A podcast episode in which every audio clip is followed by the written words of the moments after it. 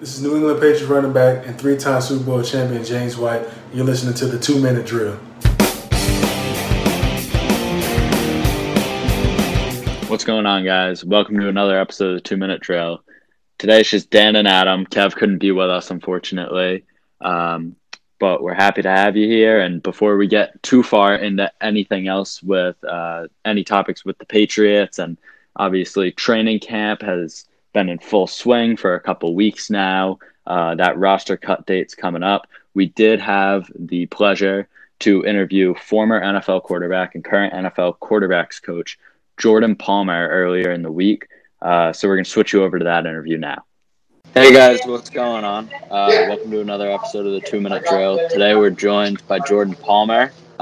He's a former NFL quarterback, spent some time with the Chicago Bears, Cincinnati Bengals. Currently, he is a quarterbacks coach, works with a lot of NFL guys in the offseason. Spent some time with Jarrett Stidham, Sam Darnold, Josh Allen, Joe Burrow. You can go check him out at qbsummit.com. What's up, Jordan? How you guys doing? Doing good, man. So, figure I'll just jump right into it with a question. Obviously, it's well known that your older brother, Carson Palmer, former number one draft pick in the NFL, kind of crazy that you guys were both quarterbacks that obviously got to the highest level. How competitive were you guys kind of like growing up together in the same house? We were competitive on weird stuff, but we were never competitive on like football. It was pretty evident at a young age. He's 5 years older than me. Mm-hmm. He looks 10 years older than me, but he's only 5 years older than me. It was pretty evident at a young age, like literally God designed him to play quarterback physically, mentally, like even like the good and the bad stuff about him. It was like perfect for being a franchise quarterback. And it was just really obvious. That was not necessarily the case with me. We're the same height. We're the same size. We look similar. That's about where it ends. And so I learned at a really young age that I could explain this better than I could do this. So I look at it like he was able to reach his potential and really never really did. He should have been a Super Bowl champion. He should have won multiple championships. And anybody can sit there and say what could have happened. And we all have a little Uncle Rico in us at some point. But he was certainly good enough. And, you know, the two times that he tore his ACL, one time they were 10-1, and the other time they were basically the best team in the AFC. And they lost to the Steelers, who won the Super Bowl that year. So, however that shook out, he was amazing at doing it. I was really good at explaining it. I was just kind of able to continue to play for longer than I probably should have. But we were competitive on weird stuff, and it was never about money. It was never about bragging rights. It was never trying to be better than the other person. It was just trying to make the other person have to do something stupid. And so that was pretty much the emphasis of our childhood. And then us playing together in the league, you know, backing him up for a handful of years. It was more around trying to get the other guy to have to do something that he really doesn't want to do. Yeah. Over the course of your playing career, you weren't only in the NFL. You spent a little time in the UFL in 2011. How would you say that those leagues kind of compared to the NFL and like other football that you've played? I don't know if I can answer it. It shows up on Wikipedia, which is probably where you got that. But I signed with the Arizona Rattlers, which is an arena league team. Yeah. And the day before I was leaving for camp, I signed with the Bengals, so I never went. And I went to the UFL for less than 48 hours. I was with the Sacramento Mountain Lions, and Dennis Green, the late Denny Green, was the head coach. Dante Culpepper was the other quarterback. There's some random trivia for you. And I got smoked like four times a row in practice the first day. And I was like, are we live in practice? And they're like, oh, yeah, we're live, whatever. And it was just, the league folded. It was such a dumpster fire that I was there for less than 48 hours. So I bounced right after that. So I can't say that I've like, this journeyman guy who's like knows a ton about other leagues and how the world works. But it does show up on my Wikipedia page that I got a certificate of participation, I'd say.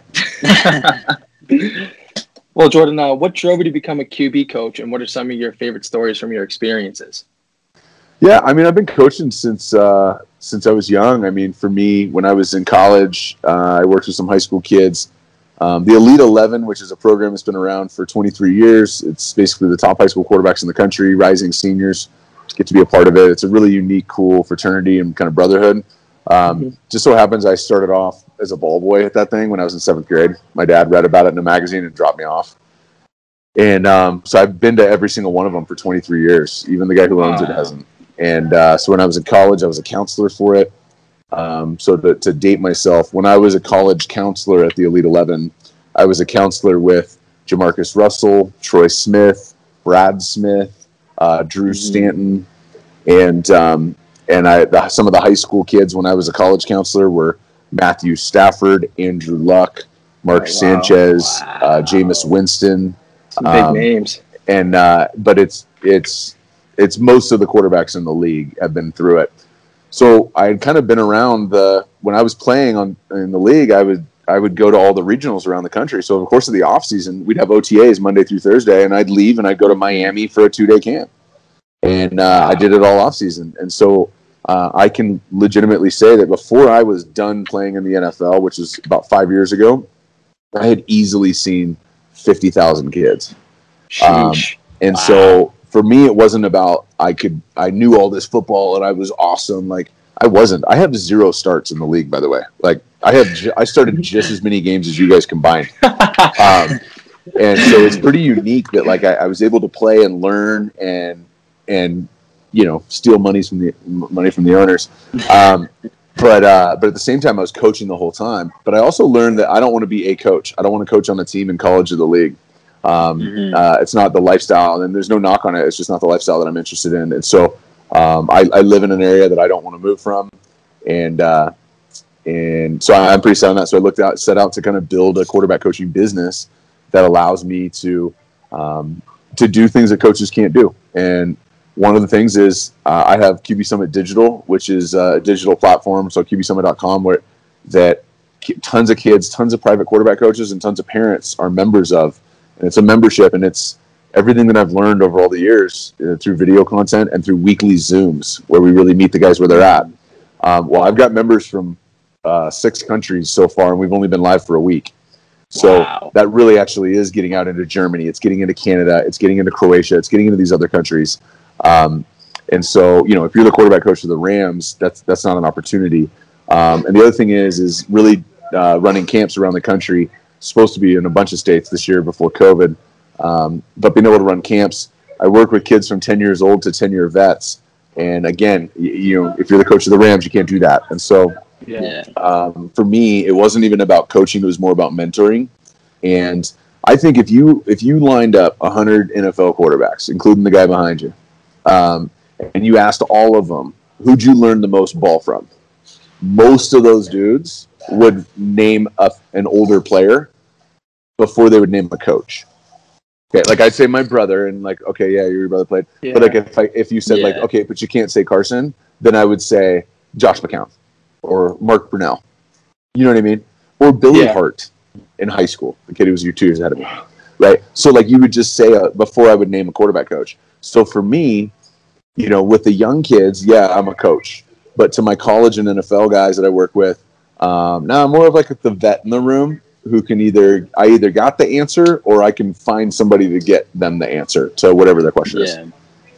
It's a really cool standpoint to be in where you're kind of also like you said, you're the coach and you're also the veteran in the room and you can help anybody at any time, you know? Totally.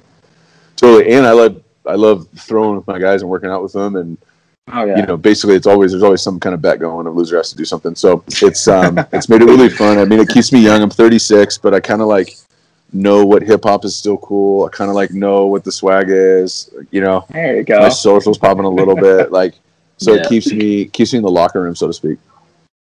Nice. Yeah. So speaking of, you know, all your QB camps and things like that, I had mentioned in your intro, but you know, we had talked about before we started shooting, we're big Patriots fans over here. You've had some extensive work with Jarrett Stidham. What would you say are kind of like some factors to his game that you think could make him a successful NFL quarterback? Yeah, so Jarrett, a couple things. So he throws it a lot better than anyone's going to give him credit because it's just not going to show up.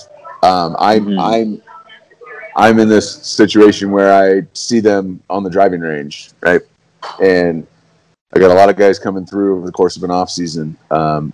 Jarrett actually has like elite arm. It's not arm talent, like just straight velocity, like throws it harder than everybody, but just it's the combination of his ability to spin it, his ability to control it, but also drive it. So I would say that he's got upper echelon arm talent as a whole. Great touch as well. And he's always had it. I met Jarrett when he was 15. He's always had it. I met him when he was committed to Texas Tech. That was 3 schools ago. Yeah. So he's always had that. The second thing about Jarrett is, you know, he had a lot of drama growing up, and so he's really grown up at an early age. He's very mature for his age. Obviously, he's married now and all that too. So he's just more mature than guys his age in a lot of ways, right? Not every way, but in a lot of ways. And he played in 2 systems that you could make the argument they're the worst systems if you're talking about trying to get you ready to play in the NFL. Yeah. So that would be Art Brile's system at Baylor, and that would be Gus Malzahn's system at Auburn. Just they worked in college, right? Baylor was rolling until Art got in trouble, and at Gus Malzahn, he won the national championship. They're good. I work with Bo Nix, the Auburn quarterback now. He's a baller. He's going to be a first-round pick. But in terms of getting you ready to play in the league, he played in like 2 systems that are probably the furthest thing from it. So everything that he's learned about the NFL has either been, you know, from our time together, but obviously like 99% of it is what he's learned in the last year.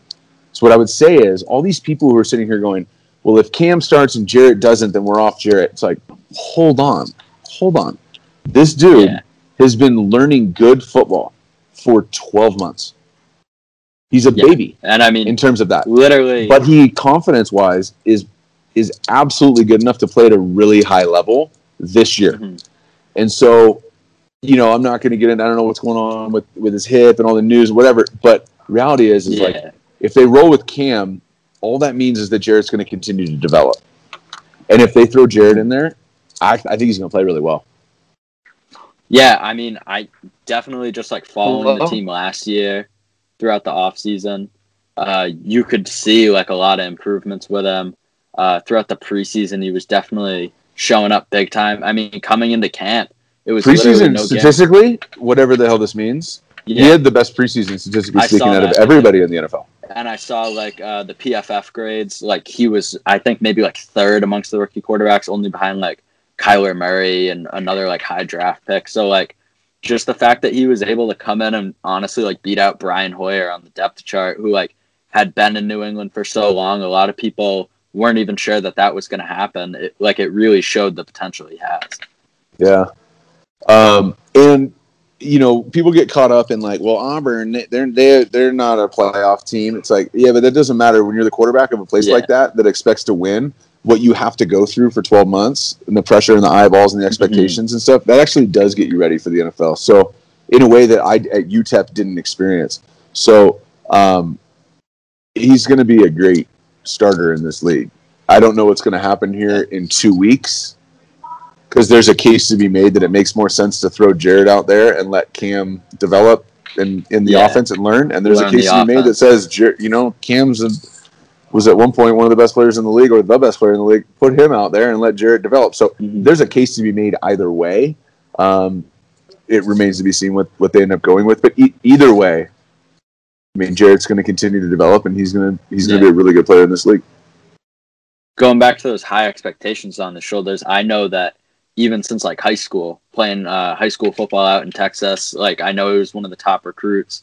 And I remember back his senior year, Bleacher Report, they did maybe like a little 15-minute YouTube video about just his senior season and how like everyone was like expecting a state championship and like all this stuff from him. Like it's stuff he's been going through since he was like 18, which is just nuts to me. There's a bunch of stuff that really gets these guys ready. I mean, it weeds the some of them out too, but When you're a big time recruit, okay, and I do this Elite 11 thing, I have a lot of kids that come to my QB Summit camps that are, you know, it's not an elite camp, it's not for the best kids, it's for everybody, but some of the best kids come, and the pressure that they have at 15, 16, 17, I've got 2 different kids right now that I'm working with that have like really good offers, like from really good schools. They haven't played freshman football yet. Wow. And they're going to start on varsity at big time schools, but they haven't played yet. So guys getting offers that early, all that does, it doesn't guarantee him anything, right? But what it does is every time that Darius and Maya Lowacki are going to step on the field, everyone's going to be staring at them, expecting them to ball. Okay? Yeah. And sometimes they will and sometimes they won't. But at 15, 16, 17, you're talking about every 7-on-7 tournament, every camp, everything you go and do. When you get those types of expectations, then that kind of teaches you how to handle that. So then you go to your Trevor Lawrence and you win a national championship and you got the playoffs and all the media and all the stuff and like that's happening and he's only 19 years old and he's a true freshman. It's like, yeah, it is very, very impressive that he's handled that at a young age, but this is not the first time that he walked into a room and everybody stared at him and expected him to do something awesome. And so for some kids, it's the end of their career. It's devastating. They can't do it, and that's fine. This isn't for everybody.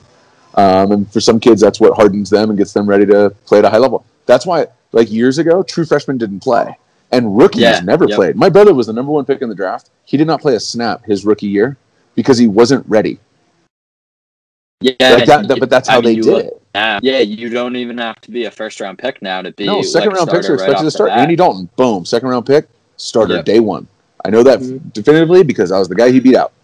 And they never gave me a shot because they had decided that he was going to be the starter, which is like, that was kind of the start of it. It was like, damn, second-round picks are expected to start now. Wow.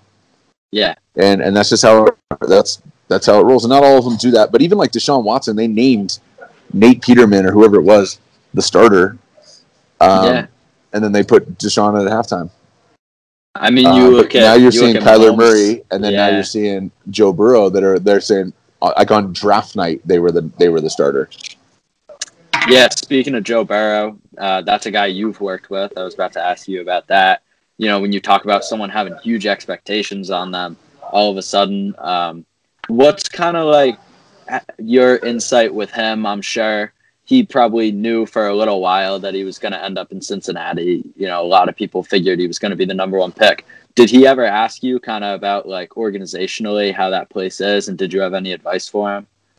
Well, I think one of the roles that I try and play with these guys that I did with Joe, that I would with any of them is, you know, they know everything about college football, right? They were recruited and then they played a couple of years, and then at the end of it, they've learned a lot, right? Just like, you know, when you were a senior in high school, you know a ton about how high school worked. Yeah. Well, these guys may be in a fantasy league and may watch Sundays, but they don't know much because they've been paying attention to college. They don't know much about how the league works. So I always share, over the couple of months, how the league works. And I used to talk to John Gruden before he would do his Gruden Camp, his show.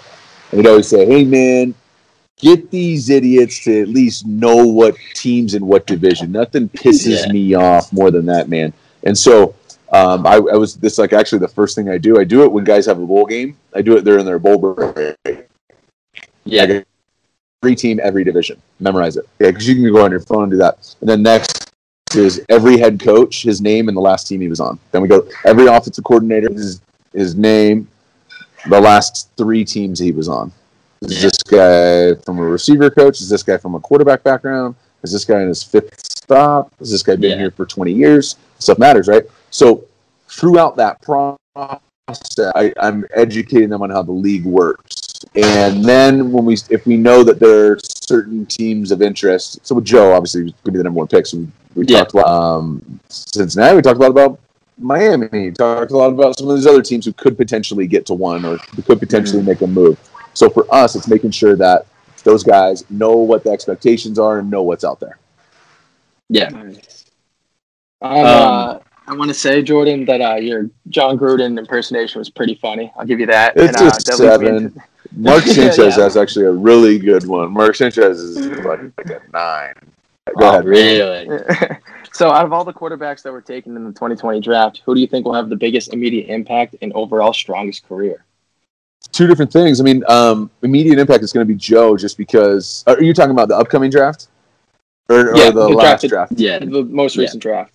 Yeah, so I think Joe's going to have the most immediate impact because he's been the starter now for a couple months. Weird offseason. But He's got a good receiving core. He's got a good tight end. He's got a running back in a contract year. Those guys run hard when they're in contract years. They've got a lot of new free agents in on defense, and they have low expectations. Or people have low expectations of them. And, you know, people got so caught up in talking about Joe's stats, but what they don't know and that they will over time is just the level of confidence that he has stepping into any situation, even a brand new one, is you know, I don't know that I've ever seen it before. Not on that level. And there's guys who, I've seen a lot of guys and from Mahomes and Deshaun, all these guys on down that all have unique traits. Joe, from just an absolute belief that what he can do is plenty and that's going to work, that's a unique thing. So he's going to make a big immediate impact. And in terms of, you know, overall career, kind of where everyone ends up, it really, I believe that it stems from ownership and the front office more than people realize. So definitely. We'll see. There's always things that are evolving and changing. So we'll see what happens in terms of who has the best career. But it won't just be about how well they play. Might seem a little off topic now, but this is a question I definitely wanted to get to ask you before we wrap things up. You shared the field for a bit in Cincinnati with Chad Ochoa. He's known to be one of the more exciting. Was he just as much of a character, kind of like in the locker room and on game day, as he 24/7? Really, 24/7. Yeah, awesome. that was not a shtick. That was not for the cameras. You know, it's crazy. He doesn't drink, doesn't smoke. Wow. So he's just always on. Like, yeah, he wasn't like really funny when the lights turned on or really funny at the bar. He was just always like that. And what my brother realized, I thought it was genius, and it's I talk to guys about this now, is the more shit that he talked, especially in the media, the more pressure he put on himself, and the harder he ended up working to back it up. So we always welcomed it. When he put together a giant list of all the DBs that he was going to go against, and he started crossing them out, their names, he had to perform at a high level. And so the other thing about Chad is he was one of the hardest workers ever in practice. He loved practice. He loved to practice. He would run as many routes as he could. He'd be yelling at Marvin Lewis, trying to get in on scout teams and try and run some more routes on the starting defense. It wasn't even about like working. It was just like he just wanted to play football all day. It was like he loved it. Yeah. He thought it was so fun. He talked so much trash to everybody at all times. He'd line up on the DB, tell him exactly what route he's going to run. Like, it was just always on. And so it was just a blast. And, you know, I only played with him for like 3 or 4 years. And, like, yeah, there's nobody like that guy. I mean, OBJ and that was pre-social too, because, like, that was like early Twitter. That was it. Yeah. You know? So he was just. I mean, the young guys don't realize, like, he was OBJ and Saquon. Like, he was, like, a huge guy. He was a huge. Yeah. He was a major part of every conversation. Yeah. In a tiny market. It was crazy. Yeah. So from your own personal experience with each player, who do you think will win the starting job for New England and why? Well, I think there's a case to be made for starting Cam and continuing to develop Jarrett. I think there's a case to be made for throwing Jarrett out there. He's been in the system longer, even though it's only been 1 year, and he just went through the entire offseason and all the Zoom meetings with the verbiage and everything, and so give him a shot, and if it doesn't work out, you go back to Cam. But then there's a case to be made to say, hey, hold on, Brian Hoyer's been in this system for, like, I don't know what, 6 or 7 years. We don't need to rush anybody back out on the field. So there's also injury issues, right? Like, we don't know really yet how healthy Cam is. I'm assuming he's very healthy, but who knows? He's played 16 games, and I think, or whatever it is, you guys would know better than me, but he hasn't played a full season in a while. And Jarrett has this new hip thing that I was just reading about. So, you know, I don't know what they're going to do, but I do know this. New England is, more so than any other franchise and maybe any sport, they do not have to sell any decisions to their fan base. They do not have to make sure that the season ticket holders approve. They don't need to do anything for political reasons. There is no longer leash in sports than the one that Bill Belichick has. He doesn't have to. He is not concerned with anybody's opinion. outside of his own and his staff and whoever he confides in. So we could all sit here and say the obvious decision is, and it doesn't matter, Bill's going to do what he thinks gives his chance, his team the best chance to win. And so, you know, usually the Patriots do something when they do something that catches you off guard. You know, they draft that guy, or they cut this guy, or they trade that guy. Everyone can jump on there, and I've always sat back and gone, it'd be interesting to see why this is the right move, because I bet it is. Yeah. All right, well, thank you so much for joining us today, Jordan. It was a real pleasure having you. Everyone, definitely make sure to go check out qbsummit.com. You know, clearly, if you listen to this interview, you can see that Jordan's got a wealth of knowledge when it comes to the position. You know, could totally help you reach your potential and kind of like separate yourself from the competition if you're a young quarterback looking to improve. QBSummit.com. Thanks, Jordan. Appreciate it. Yeah, thanks for having me on, guys.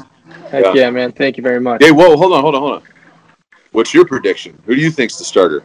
I'll say this. Who do you think starts the most games? Oh, man. Because that's a tougher one. That's harder than that's the only one that matters. You guys asked the right one. I'd say I think I'm going to go with Cam Newton. With Stidham dealing with that hip injury right now, I think Stidham could pull it out. I think Stidham could pull it out because I think Bill honestly sees a lot in him, sees a lot of potential in him. Because it seems like for a long time we were going to enter training camp with Stidham basically just Stidham and Hoyer, and that was a battle Stidham had won last year, so he was going to be the starter. I think Bill sees a lot in him, and I think when Cam starts to struggle, he's really not going to hesitate to put him in and give him a shot. Or he even talked about doing kind of like a quarterback by committee this year, having guys split reps and drives and stuff like that. So I gotta go sit on. Very cool. All right. You heard it here first. Heck yeah. Brady's back. Yeah. Brady's back, right? The tree. All right. All right. Thanks, guys. Man. All right. A lot of topics touched on in that interview, of course. Thank you again to Jordan for joining us. You guys can, once again, check him out at www.qbsummit.com. Adam, any thoughts on that interview? I just want to say, like you already mentioned, a big thanks to Jordan. It was really nice having him on and hearing his side of things and all the stories he had. And one thing he mentioned that's really stuck in my mind is when we were discussing Trevor Lawrence and stuff and how big-time athletes in college handle big situations. And he told us how even we put so much emphasis on these athletes in all these situations, but as they're growing up from the time they're 13 or 14 years old, they're already facing the biggest criticism they can. So they just develop that killer instinct to be able to perform in the biggest moments. So that's just one thing that's really stuck out to me. Yeah, he was mentioning that with Jarrett Stidham a lot too, obviously. Stidham was a highly touted recruit all throughout high school. And then to just add on to that, he, of course, grew up in Texas. So, I mean, it's like a whole nother ballgame out there. So, I mean, that is something really encouraging to know that, you know, not an easy thing to do to be stepping in second year in the league, trying to fill the shoes of the greatest quarterback of all time. Like the last time that someone had to do something like that, it was Steve Young, and it was a completely different situation than what it is now. Young had seemingly been ready for years. So, I mean, regardless of if he wins the job or not, definitely an encouraging thing to hear about, his preparedness in the big moments and just overall confidence. Absolutely. And another little thing he mentioned about Stidham was that he doesn't get a lot of credit for his arm talent and the zip he has on the ball, but he said that he actually does have quite the zip when you see him in person. So that was pretty encouraging to hear about. Yeah, just kind of talking about how I think he was saying Jarrett just kind of has like almost like the whole package for arm talent. Like, he's not necessarily like a Matthew Stafford who just has a cannon, but maybe sometimes a little inaccurate, or more of a Andrew Luck who doesn't have as strong an arm as a Stafford or a Mahomes, but is just incredibly accurate. He kind of has a great combination of everything. Another thing, obviously, that's really encouraging about Jarrett Stidham. Now we get into a little current Patriots news. Well, not so current anymore, but Jarrett Stidham, of course. He went down with, I believe, was it a hip or a groin injury? They weren't super specific. I don't think they ever specifically said exactly what it was, but I know it was like a lower body region, something like that. I think it was his hip, though. Yeah, so I think I don't think he missed any practices. I think he was just limited for a bunch of practices and still has some limitations now. Today's practice didn't have media availability, so we couldn't really see, but I'm pretty sure in the last practice he did everything but 11 on 11, something like that. Yeah. But obviously that's a huge, huge hit for him. Trying to go up against Cam Newton in that quarterback's race. It's been a little underwhelming, to tell you the truth. It's the competition between the two of them. It honestly couldn't have happened at a worse time, because we've been Patriots fans all of our lives, and we've had Tom Brady to watch all of our lives. And this would have been the first actual preseason we got to watch a real quarterback battle. But unfortunately, due to COVID, we weren't able to do that. And to mention what you said about Stidham, I absolutely agree. It was a huge blow to the guy. Just as things were starting to spice up and we were actually seeing some real competition every single day in practice, he goes down with that injury and basically handed Cam the job. Yeah, and then not even necessarily in the sense that, of course, having the preseason with us just would have been so great. But not even in that sense, just more. It's been close between the two of them. But you haven't really seen either of them have these, like, tremendous back and forths at practices. Mm-hmm. Like, for the most part, all of Cam's practices have been kind of mediocre. And then Stidham's been the more inconsistent one where, like, he'll have – I remember, like, one of the first few days, he was having an awesome practice. And then he threw a pick. And then on the very next play, he had Ossie wide open and missed him. Belichick just pulled him right out. And then the next day, it was kind of the same thing where he got off to a strong start. And then you flash forward to the end of practice, and he's thrown like 4 picks. Yep. Now, I don't know how much of that is playing with that injury, but I don't know. Newton is going to beat him out, but that's not necessarily saying that Cam Newton's had a great training camp. Oh, absolutely. I definitely think Stidham's injury has hindered his ability throughout the last couple of weeks. But I absolutely agree with you that Newton was handed to the job as soon as Stidham went down. But like you said, Newton's had his rocky struggles as well, but I have seen a couple of things the last few days that he's looked a lot better, making a lot quicker reads at the line, and his release looks really fast. Yeah, and that's one thing. That's one thing I've always kind of knocked on Cam Newton. His release is always slow, and he always kind of like throws off his back foot and like uses his like upper back to like get the ball out. But with McDaniels coaching him up, hopefully that'll look a little bit different once the season starts. Yeah, and then another thing with Cam Newton that we've seen or been reported on that's pretty exciting is that his relationship on and off the field with Julian Edelman seems to just be growing tremendously. There seems to be a lot of chemistry there now, which is awesome. You always are going to want that from your quarterback and basically our top receiver. But while Cam hasn't necessarily had the most amazing practices, there's been a lot of guys, just like every year, over the course of training camp, who have really stepped up kind of unexpectedly and turned some heads. And I think no one has done that more so than Gunnar Olszewski. Oh, my gosh. I made my roster projections, I believe, the night before training camp actually started, and I didn't have him making the team. And I look like a complete idiot now. You better switch that out. I figured all he was really going to be used for us was returning punts. And with Kyle Duggar coming in, he was no longer going to be the best at the team at doing that. But I mean, he feels so weird saying this, but he's literally been our second best wide receiver through camp. He's outplayed N'Keal Harry and Mohamed Sanu, which is unbelievable. And then guys like Jacoby Myers, Demary Bird, not even close. Completely outplayed all of them. Just hats off to Gunnar, man. That's just the guy who wants it, has been working real hard. And you really, when you watch him play, you see a hint of Edelman. It's almost like. Yeah. You might have been a little young, but you probably remember the transition from Welker to Edelman. When Edelman first came in, everybody was like, oh, this is... Same thing. He was just kind of the punt returner. That's all he really was initially. Right in. Yeah, exactly.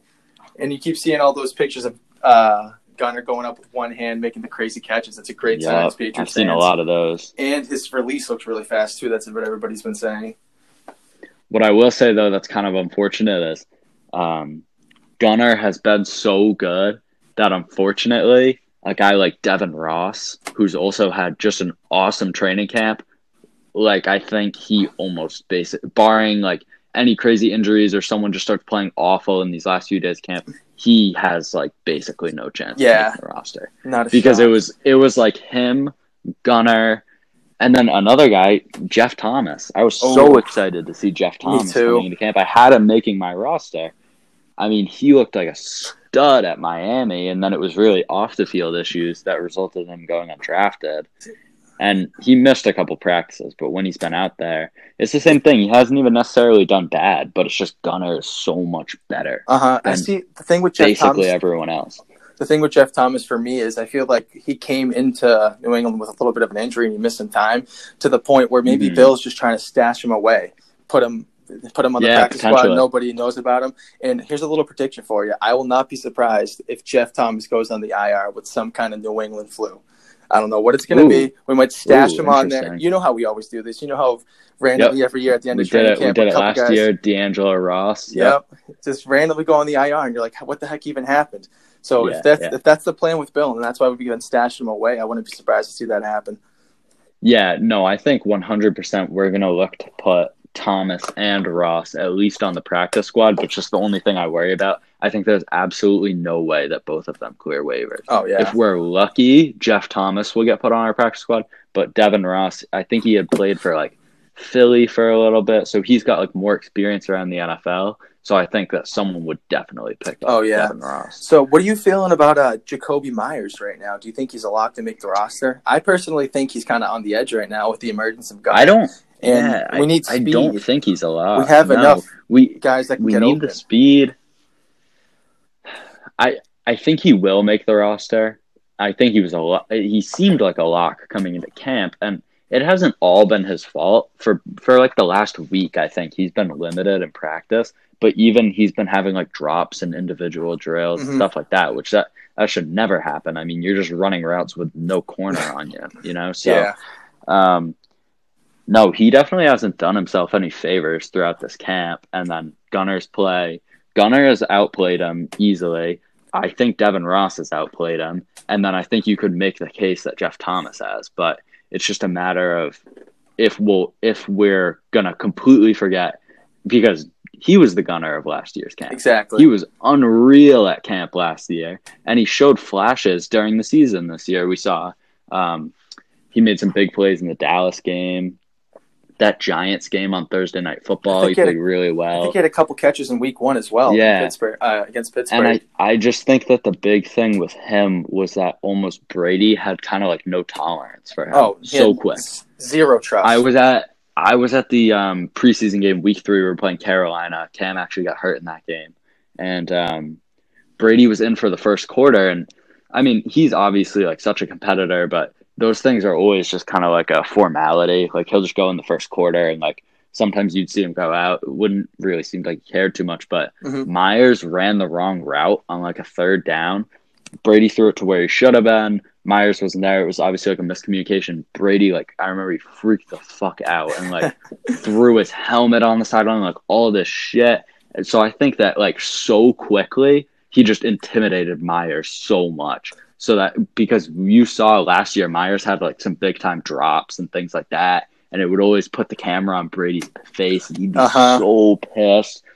So I just think he got super intimidated by Brady last year, and that kind of hampered him a little bit. Whereas, obviously, like a new quarterback, I thought it would help him, but still really hasn't done much. With a guy like Brady who's so detail-oriented and by the book, you could say, with the offense, it's really tough to come in and gain his trust so quickly. But it's funny you mentioned that definitely, because that was basically the story of last year, Brady's lack of trust with all of his receivers besides Julian Edelman. And we saw that down the line. Edelman and Sanu, but Sanu was just never healthy. Except for that Ravens game. Oh, man. Yeah. That was such a tease, man. He had, 10 receptions, 100 yards, and a touchdown or something? I don't know about, 10 receptions. He had the touchdown, and I remember he had some big, third-down slants. And then he was even doing pretty well in the Philly game, and then on one of those punt returns. He got his knee taken out. Yep, comes up limping, and then he was literally never the same all season, obviously. Had to get ankle surgery as a result of that play, I'm assuming. But speaking of, Patriots players' health, that's been one of the bigger storylines with our running backs this season. Brandon Bolden opted out, which made things pretty open for a guy like JJ Taylor maybe making the roster. And then we signed Lamar Miller. He came off PUP today. Sonny Michel came off PUP way before anybody expected, which I'm sure you're thrilled about. They were saying Sonny was almost a lock to be out week 1. Yet here he is with about a week and a half left in training camp, already back practicing full contact and everything. Who do you think is going to be the odd man out for those running backs? Do you think there could be any surprise cuts? Do you think we move on from Sony? Do you think maybe we go with JJ Taylor over Lamar Miller? What do you think? I think it's going to be I don't think we're going to move on from Sony. I think we got to give him one more good year, because as bad as he was last year, I don't think it was all his fault with losing Gronk, David Andrews going out. Devlin, yeah. Jacob Johnson. Yep, and then Cannon got hurt, right? Was it Cannon or was it Wynn? It was Wynn, yeah, Wynn. That's what I'm saying. Wynn missed 8 games. Yeah, and having why can't I think of him? Remember who was Newhouse, Marshall Newhouse. So yep. Oh my God, that was a brutal time. But I think it's just going to be basically what everybody else thinks. I'd say with Sony, Rex, Damian Harris, and James White. James White, yeah, and Arian Foster. Do you think we carry 5? Actually, now that I think about it, I think we're gonna carry 5, but I think it's just a matter. I honestly. I was thinking we weren't going to, because just if Lamar Miller never came off PUP and never played, like I thought maybe we were going to stash him on IR and then put JJ Taylor on the roster, because he's a guy who he's been doing really well throughout training camp, and it seems like Ivan Fears is really impressed with him. He called him the mini Dion Lewis or something like that, which got me excited. But no, now that he's back, and I mean he's back with enough practices that he could kind of like carve out a spot on the roster. I really don't know what's going to happen there. I think JJ Taylor, they're at least going to try and put him on the practice squad, but I don't even know that Lamar Miller makes the roster, which is something really disappointing to me. I was really excited when we brought him in. And you got to feel for guys like JJ Taylor too, because in any other normal season, they'd really be able to show their mark and show their skill in preseason games. But there's only so much you can do in practice against your own guys. Yeah, that would have helped him out so much. Exactly. And another big thing. Yeah, go on. Or I'll let you finish your point. No, I was just going to tell you, brother. All right. Another big thing with the running backs groups now today. Just out of nowhere, the Jaguars, they're just going full tank. No big inciting incident like Earl Thomas. They just cut Leonard Fournette. Like, it had been known since around, honestly, like 2 years ago, the draft 2 years ago, that they were trying to trade him. They had some problems with him, and they just wanted to kind of like cash in for him. They didn't pick up his 5th-year option, and they just cut him. So now people are looking at potential destinations, and the Patriots have a tendency to take chances on guys like that. You know, you look at a guy like Fournette, there's no reason that he should be a free agent right now and should be potentially getting a 1-year, like, small money deal. That seems like it has Patriots written all over it. He's had some problems in the past. Seems like something Bill Belichick would think he could deal with. Obviously, I just said the running backs not looking super strong this year with injury concerns for Sony and Lamar Miller. So what do you think? You think we take a run at Leonard Fournette? I think it would be a really good idea to at least think about it for Bill. But my only question is, Leonard Fournette's kind of like a bruising back. He's a ground and pound, through the hole kind of guy. And that's kind of what Sonny Michel already is. And I think that's what Damian Harris is, but he has a little bit better hands than the both of those guys. So I just don't really know how Leonard Fournette would fit into the system right away. But I will say he's definitely healthy. He's definitely ready for a new location. And I think a new team would be really good for his career going forward, especially like a team like the Patriots. The one thing I definitely love with Leonard Fournette, he's a much bigger back than anybody we have, and he'd be able to bring so much for us with just with the run blocking. You know what I mean? Oh, yeah. More so than like Sonny Michel or James White could, and just the size in that backfield with Cam Newton and Leonard Fournette. That's scary. That's going to keep linebackers on their toes. And then, of course, I had my fantasy football draft like 3 days ago, and of course I took Leonard Fournette to be my number 2 running back, and now there's the possibility that he fucking pulls an Antonio Brown for this year and ends up like never playing. You know what the best part about that is? I drafted Andrew Luck last year. Oh, 2 years in a row, dude. You just can't catch a break, huh? Oh my gosh, that's brutal. I guess for Fournette, he's going to go on waivers now, and that's going to expire tomorrow, Tuesday at 4:00.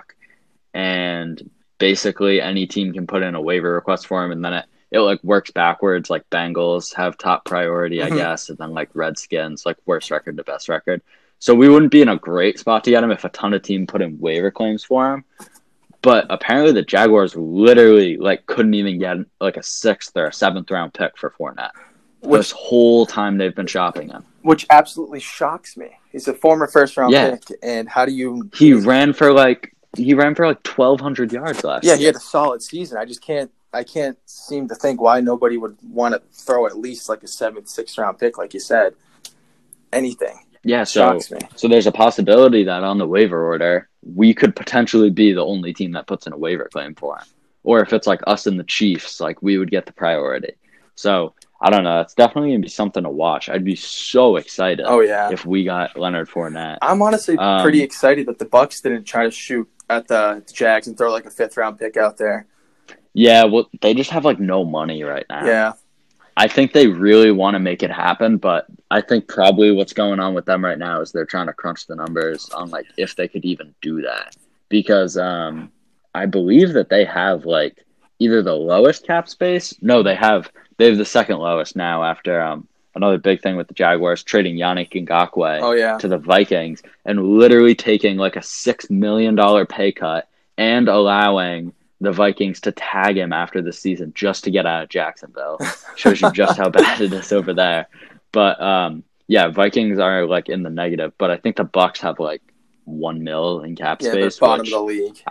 I mean, I think Fournette's probably smart enough to know he's not going to get like the 4-year, like $30 million contract he maybe could have gotten if he hit free agency after this year. Mm-hmm. But he's still going to at least look for like 5-6 mil. He's not going to take the minimum like Brian Hoyer, you know. No way. He's too proven and too young right now to take like a 1-year, $1 million kind of deal. Yeah. He knows his worth. Yeah. Speaking of Brian Hoyer, there's been a lot of talk this year, just like there was last year, about will the Patriots put 3 quarterbacks on their roster? Obviously, everyone thought they were going to last year. Jarrett Stidham ends up beating out Brian Hoyer for the job. Spike King gives me $100. Did he actually give you the $100 though? Yeah, he did give me the $100 for that. Good. And then now this year, he's all Team Jarrett Stidham. I love to see it. But do you think the Patriots will keep all 3 of those quarterbacks on their roster for this year? I absolutely think so, because in a year like this year, it's so uncertain with COVID going around. And if Cam's going to be the starter, he's obviously a running kind of quarterback, and God forbid he gets hurt, we're going to need Stidham to back him and have a backup for him too. And it's always good to have a guy like Hoyer as a security blanket just in case anything really bad happens. So I absolutely think it'll be 3. And we even saw rumors before the season started that teams were looking at potentially putting an extra quarterback on the roster and basically keeping him isolated from everyone else just in case, like, if there was a coronavirus outbreak, they'd have like a quarterback in their back pocket. You know what I mean? Yeah. Which is just insane to me, but maybe Brian Hoyer could be that guy for us. And Brian Hoyer would be a pretty good quarantine quarterback, I'd say. He's got a lot of experience, a lot of knowledge of the system. He's a veteran, and I'd be pretty confident I hope it doesn't happen, but if he was our 3rd option in a COVID-like season, then it could be a lot worse. Yeah, definitely. All right, I guess we'll end it off with one last thing. Who would be for you so far, aside from, you know, like some of the guys we've talked about, you know, Devin Ross and Gunnar and Jeff Thomas, who would be your performer of the training camp thus far? Ooh, put me on the spot right here. I got to think. I can go first if you need to think. Yeah, take it away. I got to think real quick. I'm going to – it's between 2 guys for me. Well, actually, it's an easier pick now because he's been out for a little while, but – Kyle Duggar was running away with it to start the year. And then now he's missed some practices and kind of like slowed down a bit. So my pick, I'm going to go Devin Asiasi, the rookie tight end out of UCLA. We used a 3rd round pick on him. I was very upset when we took him. I wanted Adam Troutman. I watched his highlights and immediately changed my mind. He looks like Aaron Hernandez Jr., hopefully without some of those off the field issues. But no, he's just been great in training camp. Definitely our top tight end. Far better than Dalton Keene or Ryan Izzo so far. And Hopefully he's going to have a really impactful rookie year. I like that pick a lot. I honestly kind of forgot about Asiasi before you mentioned him. But like you said, when you watch his highlights, he's just a natural pass catcher. He runs solid routes, has good hands. He's a little bit on the slow side, but I think he can still get open. Yeah. I think he'll be all right. I'm really excited to see what a tight end other than Ben Watson's going to do in our offense this year. But for me, you kind of gave it away. I was actually going to pick Kyle Duggar because I've seen a lot of, like you said, he was really hot to start at camp, but coming in coming from a Division II college, there was a lot of uncertainty around him from everybody in the NFL. But like you said, he made his mark in the beginning of camp and he's missed a couple practices, but I've seen a lot of things saying that he looks really good, one of the best players in the field at all times, really fast, really instinctive. And I'm just really excited to see if he can fill the role of Patrick Chung or help out at least. Yeah. There was something I completely forgot to mention that I just want to talk about with you right before we end. Dude, Justin Rohrwasser sucks. Oh, my God, man. You're telling me you're an NFL kicker. What is... and you come up short on a 54-yard field goal. He was the first kicker taken in the draft. What, did you take him in the fifth round? We took him in the fifth. Oh, my God. We were looking at Rodrigo Blankenship looked like the top guy. I think he went undrafted, so there was probably something with him, obviously, that like a lot of GMs saw. But it seemed like Tyler Bass in Buffalo seemed to be the next best thing. He ends up with the Bills, and now he's already taken Stephen Hauschka's job. Uh-huh. And we passed on him to take this Rohrwasser neo-Nazi, whatever he is with that fucking tattoo. And he can't hit a field goal from over 45 yards. He missed four straight from 48. It was like three were from 48 and then one was from like 52. He missed four straight in that in-stadium practice we had a couple days ago. And Nick Folk, who I didn't even think was any good. I thought he was like an all right kicker when he was with us, but he just had absolutely no power. Nick Folk tore him up. Every day that Nick Folk has been there, he has absolutely torn this kid up. I think we're going to take a kicker in the fifth round, and he's not going to make our roster. You know what's going to be really annoying when we look back on this pick in 5 years? There's going to be somebody who's really, really good in the NFL that we could have gotten this fifth round. There's going to be an all-pro kicker that went in this draft, and we passed on him. It's just funny. And even Gostowski, people were thinking, oh, we cut him because his hip's all fucked up. He can't play anymore. He's got a tryout with the Titans. He's probably going to be the new kicker for Mike Vrabel. He's probably better than Rohrwasser, maybe even better than Nick Folk. We let him go. Like, I don't know what. It's like everything else we've done this year, the Kyle Duggar pick, the two tight ends we end up taking in the third, kind of turning some heads, trading out of the first round, like all that stuff. It seems to kind of be working out thus far. Seems to kind of be sliding into the place. But that's the one thing we're just like at kicker. Exactly. Ever since Gostowski went down last year, we just couldn't fucking figure it out. And it's just so weird because for so long we've had such good kickers from Vinatieri to Gostowski. Yeah. And Belichick gets so much praise for all the punters he drafts and all the kickers and the special teams guru, blah, blah, blah. And you would think Bill would know what he was doing taking that kicker in the fifth round before another kicker was off the board. I will say Jake Bailey has been a beast. Jake Bailey's been so good in training camp this year. And it was last year, he absolutely destroyed Ryan Allen in camp and had an awesome rookie year. So I will say he definitely hit on that pick. But, I mean, the Rohrwasser pick looks like it's going to go down with the Jordan Richards and Cyrus Joneses of years past. Oh, yeah. Just not a good look for the guy coming in with that tattoo, facing adversity, and now not even be able to hit a 50-yard field goal. Not a chance he's making the roster. No. All right, well, it's been a pretty good podcast, guys. Another thanks to Jordan Palmer for joining us for that interview, and make sure to tune in next time.